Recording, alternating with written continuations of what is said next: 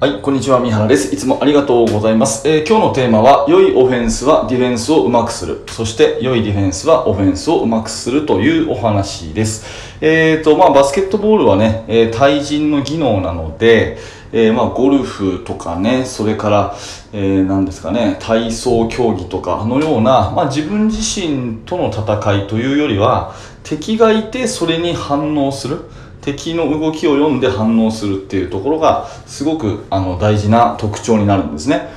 えーまあ私がよく例えて言うのはバスケットっていうのはじゃんけんの後出しみたいなもので最初私がじゃんけんポンでグーを出したら相手はパーを出すだろうからチョキに変えちゃおうっていうようなそういうまあ相手を読んでそれに反応するっていうのがすごく大事なんですよなので、えーまあシュートフォームを身につけるとかね動き方を確認するとかっていう練習は時には必要なんですけど基本的には全て、えー対人練習をしないことにはゲームにつながらないっていうのが私の考え方です。でね、えー、と今日のテーマは良いオフェンスはディフェンスをうまくするし、えー良いディフェンスはオフェンスをうまくするっていうことなんですがやっぱり練習をやっていく上でディフェンスをうまくしようとかオフェンスをうまくしようということよりはその相乗効果を狙った練習をしていくってことがすごく大事だと思います、うん、例えば、えードリブルなしの2対2とか3対3とかっていうのは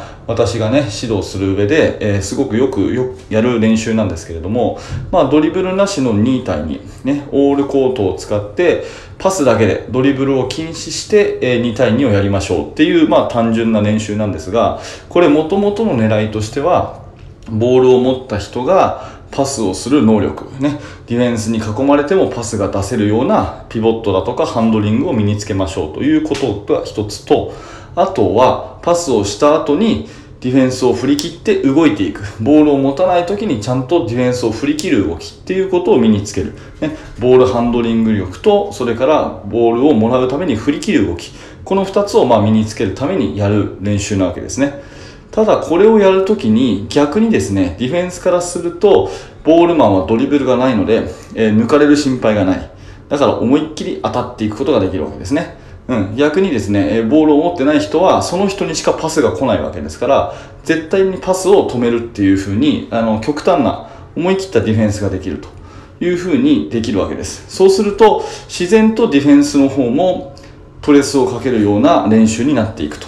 いうことになりますね。なので、え本来はパスをうまくする、それからボールがないところの動きをうまくするためのオフェンスの練習なんだけど、ドリブルなしの2対2をやることで、自然とディフェンスもうまくなるという、まあ、こういう相乗効果が狙える練習がいい練習だなと思います。で、さらにね、ディフェンスがこれでプレッシャーが強くなる。ディナイアすごく強くなる。ボールマンにかけるプレッシャーが強くなるっていう風になると、今度はオフェンスもそれに負けないような技術を身につけなきゃいけない。っていうことで、ディフェンスが良くなると、オフェンスはそれの上を行くように上手くなる。で、オフェンスが上手くなったら、ディフェンスはやられたくないから、さらに上のレベルを目指すっていう風に、どんどんどんどんこう、オフェンス、ディフェンスが交互にね、右足と左足のような感じで、えー一歩一歩互い違いに前に出ていくような、そういう効果が狙える。まあ、こういう練習が非常にいいんじゃないかなというふうに思います。えー最近私がね、えー教えているチームでは、えー得点力を身につけようってことでね、えーこういう2対2の練習、それからスクリーンプレーの練習なんていうのを、まあ、えーちょっと取り上げてね、えー一時期やってみたんですね。で、その結果面白かったのはディフェンスが良くなった。